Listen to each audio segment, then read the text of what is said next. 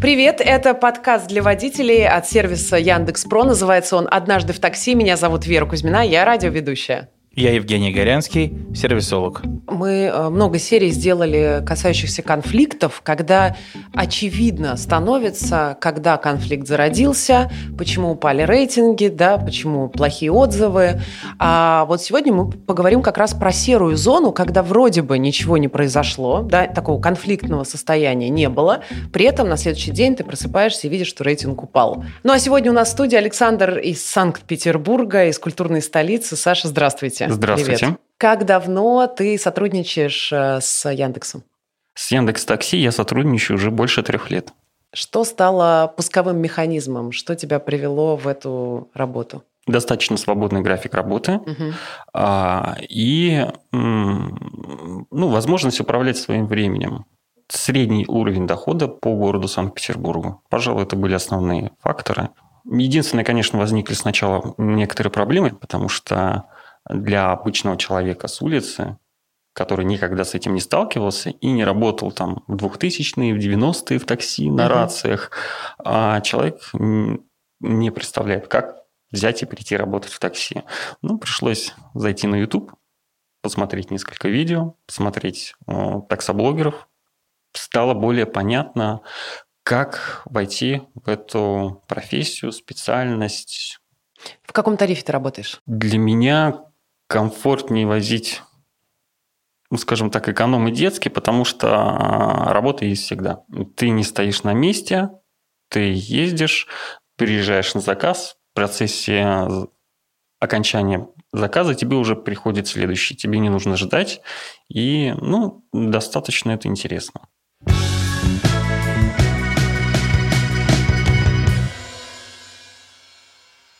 Мы сегодня, во-первых, послушаем пассажиров, и в основном сегодня будем слушать пассажиров, их истории.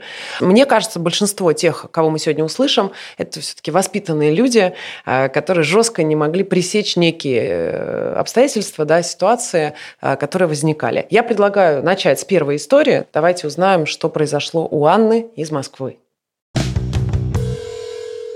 Я была в наушниках и постоянно слышала, что водитель что-то говорит. Я думаю, возможно, я там снимаю наушники, сделаю потише, а водитель, оказывается, разговаривает сам с собой. То есть он всю поездку ругался на других участников дорожного движения. Постоянно что-то кричал, куда ты едешь, почему ты тут поехал, сигналил кому-то, постоянно жаловался, что тут пробки, почему тут пробки. И я его спрашиваю, вы мне говорите? Он такой, нет, не вам. Я думала, кому тогда? Думаю, может, он по телефону разговаривает. Но нет, он, в общем, на своей волне был и сам с собой разговаривал. Мне, естественно, было как-то не очень комфортно в такой поездке. Ладно, например, один раз водитель может пожаловаться, да, что там кто-то его подрезал, всякое случается. Но когда это на протяжении целого часа, конечно, такое себе.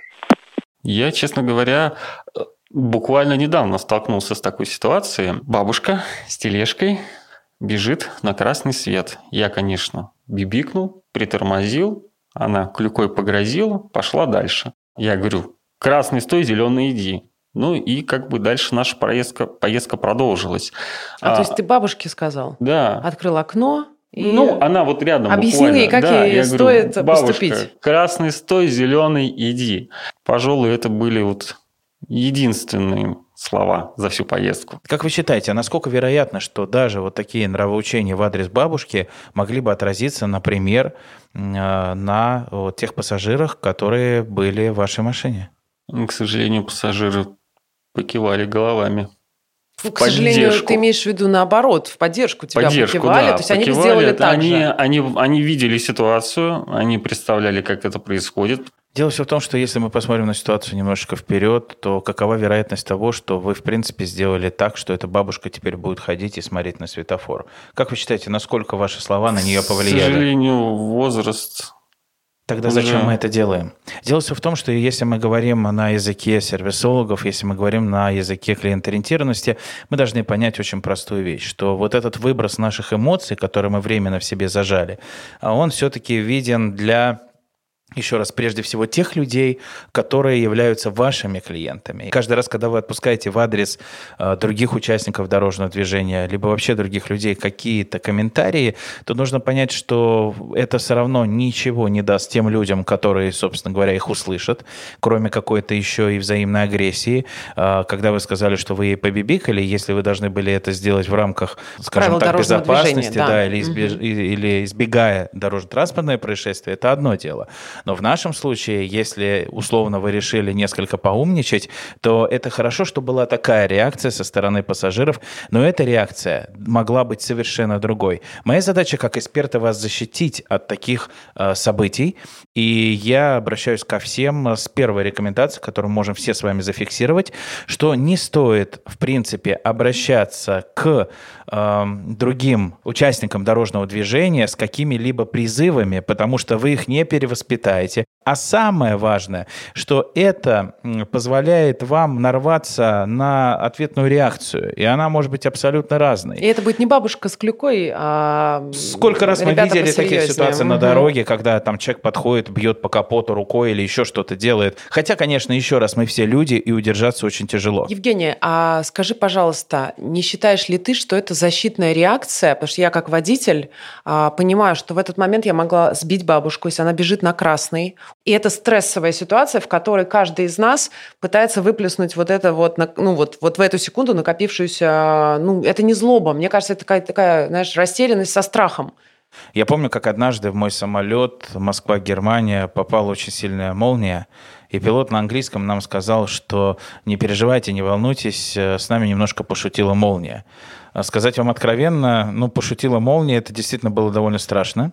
Но вот это объяснение позволило понять, почему тряхнуло самолет, почему по нам пошло тепло, по людям. И, собственно говоря, испугались, пожалуй, все, даже те, кто, наверное, был смельчаком на нашем борту. Важно быстро постараться после того, как вот выдохнули, просто объяснить ситуацию. Я извиняюсь, у нас пешеход переходил дорогу на неположенный сигнал светофора, либо в неположенном месте. И да, действительно извиниться. Потому что в любом случае, если было какое-то там неудобство, да, доставлено пассажирам, лучше извиниться. Это действительно импульсный выброс. Но это хоть как-то прокомментирует то, что произошло. Но еще раз, это не позволяет нам нравоучать кого-то. Это все равно, что тот пилот обратился бы к молнии и сказал бы ей: давай аккуратнее, перестань, что ты делаешь, у меня столько пассажиров на борту. Это было бы, может быть, и прикольно, но явно неуместно.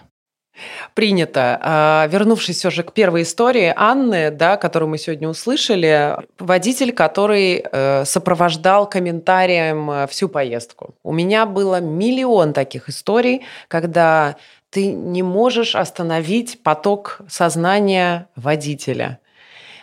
Не ты начинаешь этот разговор. Мы сегодня поговорим о том, как это определить. Это видно, это чувствуется, да? Может быть, они хотят развлечь меня.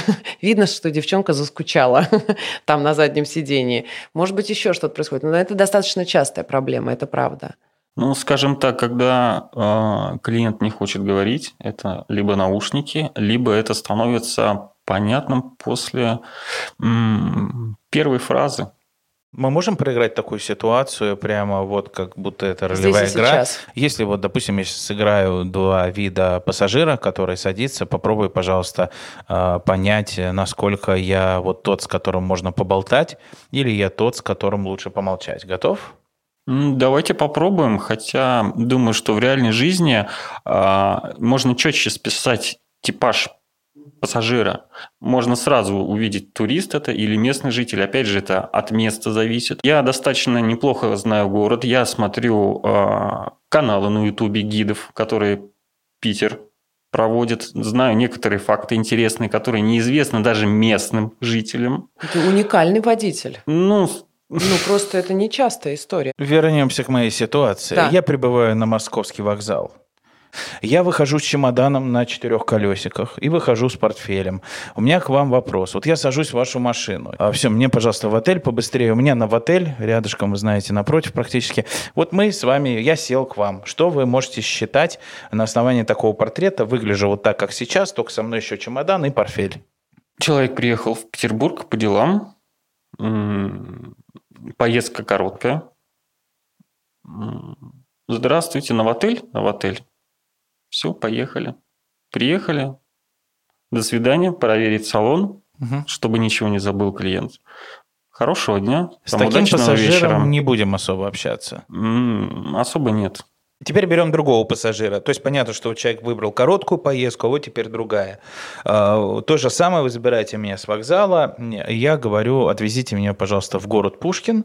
И в этой ситуации пока не делайте, пожалуйста, преждевременных выводов о том, что я местный или не местный. Мы пока обсуждаем именно образ поведения человека. Итак, вот я сижу, развалился, нога на ногу и, собственно говоря, просто посматриваю в окошко, периодически поговариваю по телефону и просто сижу. И к вам обращаюсь. Слушайте, какая же погода у вас? Я смотрю, прям удивительно. В Питере обещали дожди, а тут прям солнышко светит. Интересно. Но тут видно, что пассажир сам идет на контакт, и можно с ним обсудить некоторые архитектурные излишества города Санкт-Петербурга. Архитектурные излишества даже. Ну, давай, пожалуйста, чуть-чуть продли со мной этот диалог. Вот едем по Невскому, и я говорю, удивительная погода. Удивительная погода. В Питере такое встречается нечасто. Обычно идут дожди, но вам повезло. Да, мне правда повезло. Предполагаем, что он прерывается на телефонный разговор. Я даже могу сказать, извините, сейчас отвечу. Я поговорил по телефону и опять кладу телефонную трубку. Скажи, пожалуйста, сам начнешь диалог или, возможно, подождешь, пока он начнет? Скорее продолжу, привязав начало разговора к месту, которое мы проезжаем. Храм Спаса на крови виднеется. Да, обратите внимание, великолепный образец коррупции императорской России. Ничего себе, вы так относитесь к истории России, вы называете Храм Спаса на крови предметом коррупции? А вы знаете, что по проекту он должен был быть в 3 раза выше и в 3 раза шире? Интересно. Угу. А последнего директора хотели посадить, но у него сохранились расписки, по которым он выдавал деньги великим князьям. Вот вы, молодое поколение, даже историю подаете как продажную. Да что ж это такое? Я сразу хочу спросить у тебя, скажи, пожалуйста, насколько это было сейчас нейтрально? Ну, скажем так, это... Нет, не нейтрально было. Я очень рекомендую всем... вам, дорогие водители, и всем тем, кто, в принципе, оказывает сервис, следить за вот этой нейтральностью. Что мы называем нейтральностью? Нейтральность – это когда мы не касаемся каких-то тем, которые могут спровоцировать определенные реакции и другое, кардинально другое мнение. Само повествование, ведь это же на самом деле интересный факт. Однако, когда она подается вами вдруг из-за того, что мы проезжаем храм Спаса на крови, это большой вопрос, насколько это правильно. Если человек сам рассказывает эту историю, вы можете ее какими-то фактами подтвердить дополнительно, входя с ним в диалог, это как раз не запрещено. Но с точки зрения нейтральности нужно стараться избегать вот таких тем. В этом намекается уже такая определенная политическая подоплека. И позиция. Причем даже в историческом плане. Будьте аккуратней. И ведь самое интересное, что очень многие пассажиры, которые могут услышать это, они могут вам ничего не сказать. И, кстати, даже отыграться на рейтинге, но это будет не из-за того, что вы что-то сделали не так, а это именно позиция относительно позиции другого человека. Мои дорогие, будьте, пожалуйста, нейтральны, не берите такие темы, которые могут вас спровоцировать на какое-то оценочное суждение со стороны вашего пассажира, да и которое, к сожалению, оно, возможно, просто не будет даже высказано им.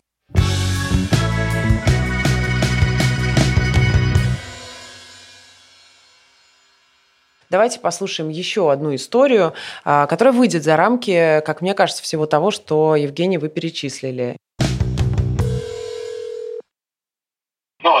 Ты едешь со своими знакомыми и о чем-то разговариваешь.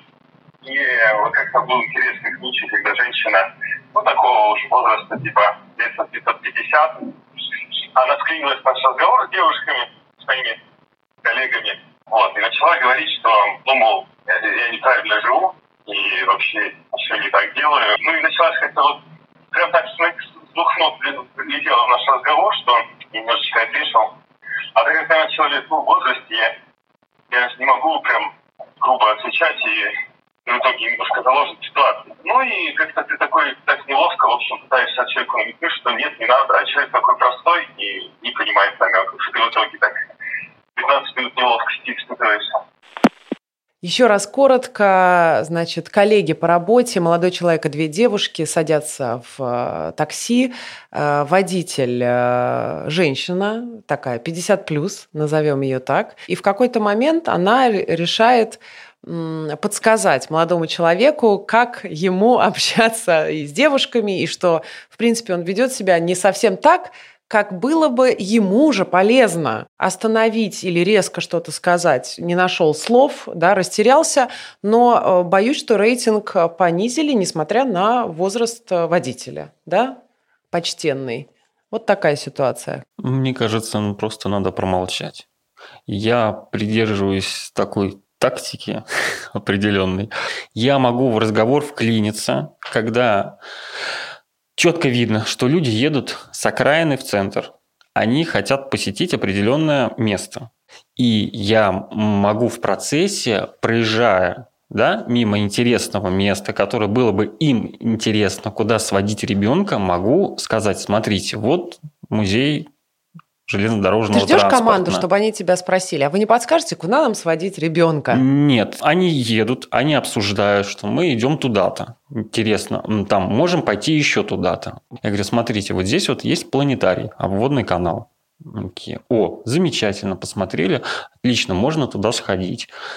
Может повиснуть неловкое молчание, что послужит для меня сигналом, что хватит. Все, достаточно. Достаточно. Предложил, они приняли, может быть, это к сведению, может быть, им это было неинтересно, может быть, они просто не хотят общаться с водителем. Ну, насчет вклиниться в разговор, конечно, с точки зрения теории это хочется запретить делать.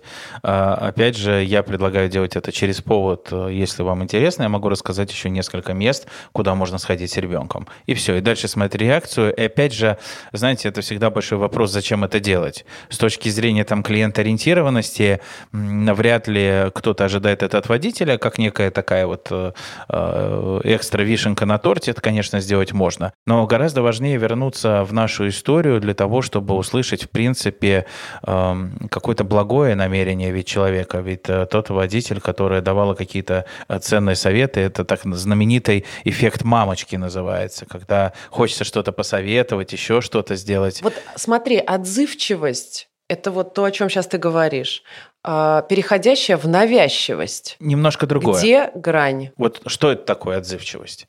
Это когда ты видишь, наверное, что я иду с сумками, и ты выходишь и помогаешь мне открыть дверь в экономе, потому что ты действительно хочешь мне помочь. Это желание помочь.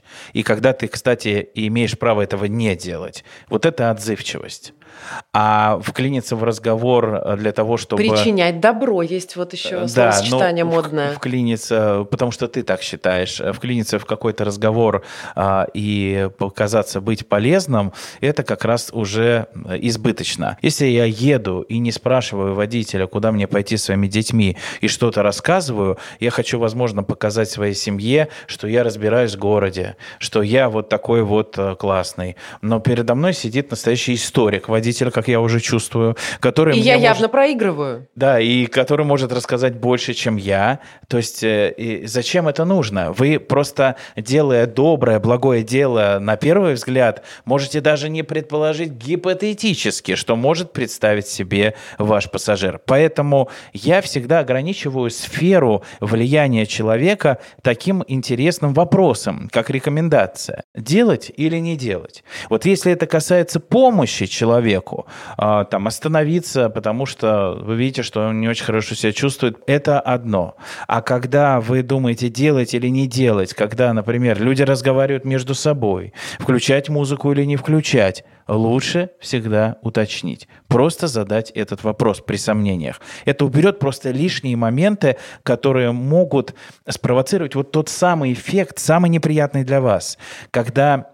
Вы не понимаете, почему вам пассажир ставит более низкий рейтинг. Здесь как раз очень важно поймать вот эти моменты, где вы могли просто физически переборщить. Мне кажется, что стоит половить те моменты, когда не надо говорить, а перейти на внутренний диалог. Когда ты хочешь что-то сказать, когда ты хочешь что-то посоветовать, хочешь что-то показать.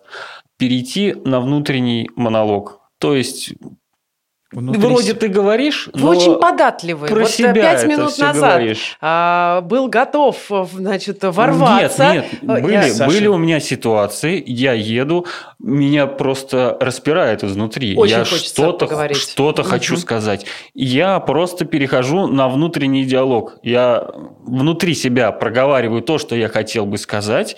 Меня так отпускает. Это феноменальное чувство и качество. Его нужно, конечно, в себе попробовать прочувствовать, даже не развить, а прочувствовать. И это просто классная практика. То же самое рекомендуют конфликтологи с точки зрения как раз отстройки от конфликта. Внутри сказать, но не произнести. Главное при этом не отвлекаться от дороги.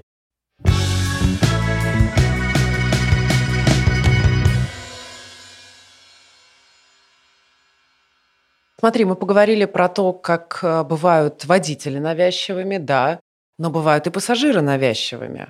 И то, и другое провоцирует низкий рейтинг. Давайте поговорим сейчас про ситуации, когда где-то стоит каким-то очень дипломатичным образом объяснить пассажиру, что ты не готов, например, продолжать некий разговор. Были у тебя такие ситуации? Была такая ситуация недавно. Забирал пассажира от «Газпром-арены». Рядом хоккейный стадион. И как раз с хоккейного стадиона ехали... Зашла тема о спорте. Кто начал? Пассажир начал. Угу. Ну, вот. Ты поддержал? Сначала про «Зенит», а потом про хоккей. Пассажир оказался из Челябинска, про свою команду рассказывал «Северсталь», вот, о том, что тут у них последний матч они как-то сыграли, и две шайбы счет сравняли два хоккеиста, которые родом из Челябинска. Его этот факт немножко возмутил, он опечалился, Челябинск проиграл тогда в этом матче. Ну, про хоккей ничего сказать не могу. Ну, вы что-то ему ответили? Да, я ему ответил, что вот у нас тоже в Питере есть команда СКА, и все. Да и достаточно. И достаточно этого. Да, этого было достаточно. Человек, видимо, понял, что со мной на тему хоккея разговаривать бессмысленно. Я никак не могу прокомментировать эту тему, которую он поднял. А есть вообще какие-то темы, на которые ты вообще не готов поддерживать разговор? Вот у меня есть больные темы какие-то. Либо я говорю с профессионалами или с людьми, авторитетами для меня, либо я вообще стараюсь не говорить на эти темы. У тебя есть такие? У меня нет таких тем. То есть ты готов говорить? Мне кажется, что поездка в такси – это сродни общению с человеком, которого видишь первый и последний раз в жизни. Он может тебе сказать все, что угодно. Ты можешь ответить все, что угодно. Вы больше никогда не встретитесь. Да, это может повлиять на оценку, но, опять же, нужно понимать, что нужно говорить. Или ничего не нужно говорить. Мы как раз подходим к теме касания вот этих личных границ, как с одной стороны, так и с другой. Давай представим ситуацию, что ты везешь меня, а я тебе задаю вопрос. Ответь, пожалуйста, как будто мы с тобой вот находимся в автомобиле прямо сейчас. Попробуем? Давайте. Ой, слушайте, а, кстати, у меня вопрос такой интересный. А сколько вообще зарабатываете? Мне вот все время интересно было. Много вообще получается так? Не сказал бы, что много, но пока на жизнь хватает. Ну, на жизнь, знаете, хватает, это очень так растяжимо. Там сейчас, знаешь, на жизнь, может, хватает на хлеб с молоком, а там, может, и на красную икорку остается. Ну, так-то примерно сколько зарабатываете? Медианную зарплату. Еще раз? Медианная зарплата по региону. Ну, это сколько примерно? Потому что я сам-то из Москвы, я же не знаю, сколько у вас здесь зарабатывают. Ну, слушайте, чуть поменьше, чем в Москве. Ну, можешь сказать, сколько вам платят-то? Зависит от графика работы, от того, какое время ты работаешь. Я начинаю злиться сейчас, я просто не понимаю. Ну, можешь ответить на мой вопрос или нет? Ну, сколько можно? Слушай, что вокруг да около? Ну, сколько получается-то в месяц? Раз на раз не приходится. Значит, сейчас используется тактика бесконечных уточнений. И, конечно, есть два момента. Либо мы отвечаем на вопрос, если этот вопрос, конечно, в рамках задается компетенции водителя, либо, собственно говоря, соскакиваем с него сразу. Соскакиваем сразу. Ни в коем случае не нужно вот сейчас вот эту играть в пилу «Дружба-2». Да, потому что мы сейчас с тобой играем в волейбол, но только этот волейбол закончится, к сожалению, серьезным спором, и идет уже такой антагонизм. Конечно, Конечно, я могу сейчас сказать, не хочешь, не отвечай, но это уже такой предвестник конфликта. Поэтому в данной ситуации предлагаю не развивать эту ситуацию и все-таки тормозить ее. Я еще один приведу пример. И попрошу поучаствовать Веру в рамках приличия, конечно. Да, конечно. Вера, поприставайте, пожалуйста, к нашему водителю. Петербург, белые ночи. Я понимаю, пытаюсь себя тоже погрузить в эту историю. Что вы делаете сегодня вечером? К сожалению, я сегодня вечером работаю. К сожалению. То есть, в принципе, вы бы хотели встретиться, давайте завтра вечером. С вами встретиться? Да. А с какой целью? Вы покажете мне «Спас на крови». Я мечтаю рано утром на сабборде по каналам и рекам проплыть мимо «Спаса на крови». Поехали завтра утром вместе. А что такое спасборд? Сабборд – это такие доски, на которых сейчас очень модно и популярно ездить в Петербурге по каналам по утрам, и днем, и вечером, и вообще. Короче, это водная прогулка. Поехали на катере. Мне подарили на день рождения поездку на катере вечернюю. Получается договориться. Мне подарили на катере поездку. Поехали со мной вечером, прокатимся. Посмотрим на... А вы знаете, я когда на катере плаваю, меня почему-то пучит. Ничего страшного. Вас это не испугает. Нет, меня это не испугает. Поехали. Вы очень странная. Почему? Вас не пугает то, что меня пучит. Меня пугает, что вы продолжаете этот странный разговор. Меня пугает то, что вас не пугает. Это одна из тактик съехать с этого флирта. Включить вот недалёкого человека. Ну, ты выглядишь каким-то дебилом. Да, да, и вот если девушке нравится такой дебил, то, слушайте, а может, действительно и стоит поехать с ней на спас. Я так и понял, что как только начался ваш диалог, уже по всем психологическим параметрам было понятно, что вы договоритесь. Что он поедет. Да, что все получится. Видимо, Вера, у вас есть... Вот опять, видишь, мы неправильно трактуем, Саш. Здесь вопрос не в том, что ты бы согласился поехать. В том, что сейчас твоя реакция... Вот посмотрите все сейчас очень внимательно на ситуацию. Твоя реакция говорит о том, что мы уже априори предполагаем, что ты поедешь. Потому что вот эти все выяснения, правильно абсолютно было замечено, к сожалению, я не могу, ну, жизни мало о чем стоит жалеть. Вы знаете, я прослушал довольно большое количество таких вот диалогов, записанных экспериментальным образом из других сфер бизнеса, и вот чем больше вы углубляетесь в эту тематику, ставите барьеров, особенно в личностных вот этих моментах, тем больше человеку хочется узнать. Как только ты ставишь барьеры, говоришь, я не могу говорить, например, об этой информации, еще что-то, я не могу, потому что я там обременен какими-то обязательствами. Сразу хочется снять этот барьер, сразу хочется предложить какую-то информацию, которая заставит тебя согласиться. Именно поэтому есть очень простая рекомендация. Это сослаться на четкое ограничение сферу своей компетенции. Четко. Я являюсь водителем, и я довезу вас до точки назначения.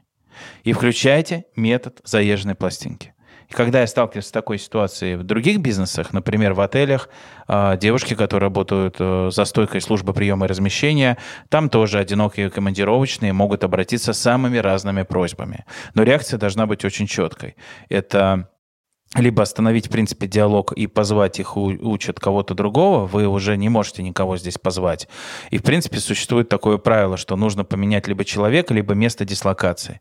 То есть в данной ситуации мы вплоть до того, что если... Можем, конечно, отказаться от поездки. Если какие-то идут сигналы там тактильные или еще что-то, вы реально должны даже остановить автомобиль, это такая рекомендация. И, собственно говоря, сказать, что в связи с тем, что ваше поведение может угрожать безопасности движения, я вынужден остановить поездку. И это как раз одна из ситуаций, которую стоит лучше предотвратить как можно раньше, потому что нередки случаи, когда еще это все может обернуться против вас. Вот тот момент, когда вы сказали, что вас там пучит или еще что-то, это на самом деле продолжение момента заигрывания. Так может быть расценено это. И потом вы еще и услышите в ответ, что это вы начали этот диалог, это вы спровоцировали эту ситуацию, и у многих людей вот на уровне болезни, хобби провоцировать такие ситуации. Начать самой, а потом или еще самому. Тебя... Или самому. Да, конечно, спасибо. И после этого еще и упрекнуть в этом. Поэтому давайте эту тему тормозить, только простым моментом. Как только вы услышали что-то связанное с личностным вашим пространством, вы точно так же от этого должны огородиться не созданием барьеров, а своей собственной компетенцией. И, кстати, не надо бояться показаться каким-то глупеньким в этой ситуации. То есть вот особенно при использовании вот этого инструмента заезженной пластинки, действительно, когда вы второй или третий раз будете воспроизводить фразу «я являюсь водителем и доставлю вас до места назначения», со стороны может показаться, что вы, ну, собственно, как-то не очень эрудированный человек, мягко говоря. Не страшно. Лучше пусть так, чем... Лучше пусть так. Да. Не давайте поводов. Mm-hmm. Не давайте поводов зацепиться.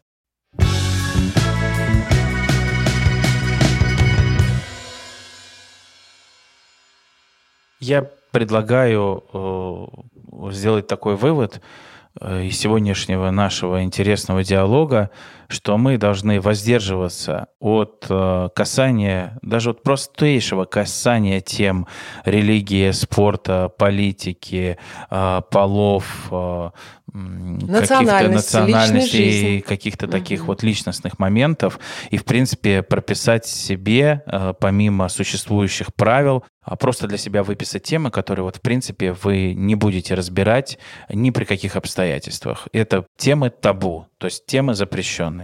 Второе. Никогда не давайте оценочных суждений в адрес ваших пассажиров, что да нет, это не так, ну это, конечно, неправильно, вот, ну так, конечно, не делается. Не учите их жизнь, не будьте для них вот этими вот мамами и папами, у них есть или были свои. Ну и помните о нейтральности поведения. Нейтральности поведения, не заходите вот на ту личную сторону, и чтобы это понять, просто для себя четко очертите вот эту границу. Заходить или не заходить? Значит, не заходить. Мы не влезаем в их разговоры, мы не комментируем их, мы сами не начинаем разговоры помимо того, что касается нашего маршрута. А если нас чего-то спрашивают, то мы отвечаем коротко, и только в случае, если поддерживается диалог, и он двум сторонам действительно приятен, и он вот как раз вне тех тем, которых мы сказали не касаться, то, безусловно, его можно продолжить. Ведь все мы люди, и поговорить нам действительно хочется.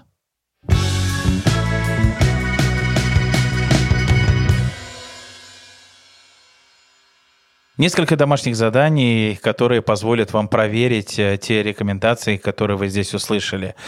Александр, а как вы думаете, какое домашнее задание, ну вот хотя бы одно из трех, я хочу дать вашим коллегам? Я думаю, что продумать варианты ответа на провокационные вопросы. Отлично. Это может быть одно из домашних заданий. Одно из домашних заданий – повернуть факты, которые содержат, ответы, которые содержат личностную оценку, перевести в нейтральную. Ну, как насчет... Храма Спаса на крови, что можно сказать, что это был пример коррупционной составляющей царской империи, да? А как это можно перефразировать и избавить от личностного суждения? Ну, просто здорово. Очень приятно с вами общаться, потому что, как минимум, я понимаю, что для вас точно наше общение может быть с некой пользой, если вы действительно это сделаете. Абсолютно верно. Я тоже предлагаю составить, во-первых, все-таки для себя перечень тем, которые вы четко признаете как табу, вне зависимости от всех существующих правил, просто прописать для себя некоторые темы, которые вы не касаетесь. Второе – это зафиксировать некоторые вот эти реакции от пассажиров, после которых вы заметили, что, наверное, что-то сболтнул лишнего. Что было до этого? То есть я увидел, что вот пошел этот отвод глаз, я увидел, что человек вот резко перестал со мной общаться. Я должен задуматься, что спровоцировало с моей стороны такое суждение. Следующее домашнее задание я предлагаю все же посмотреть на книжку Алана Пиза «Язык жестов» или, возможно, посмотреть видео, которое связано с языком жестов. Уверен, что это будет для вас интересно, хотя бы с точки зрения некоторых моментов, как можно попробовать считать некоторые эмоции ваших пассажиров. Ну и, конечно, это не говорить лишнего и постараться в следующий раз, когда сядет пассажир в ваш автомобиль, с которым, возможно, есть даже хоть какой-то малейший намек на даже не то что конфликт, а на какой-то негатив, представить, что вас пишут на диктофон, и послушать, как бы звучала ваша речь именно в этой ситуации.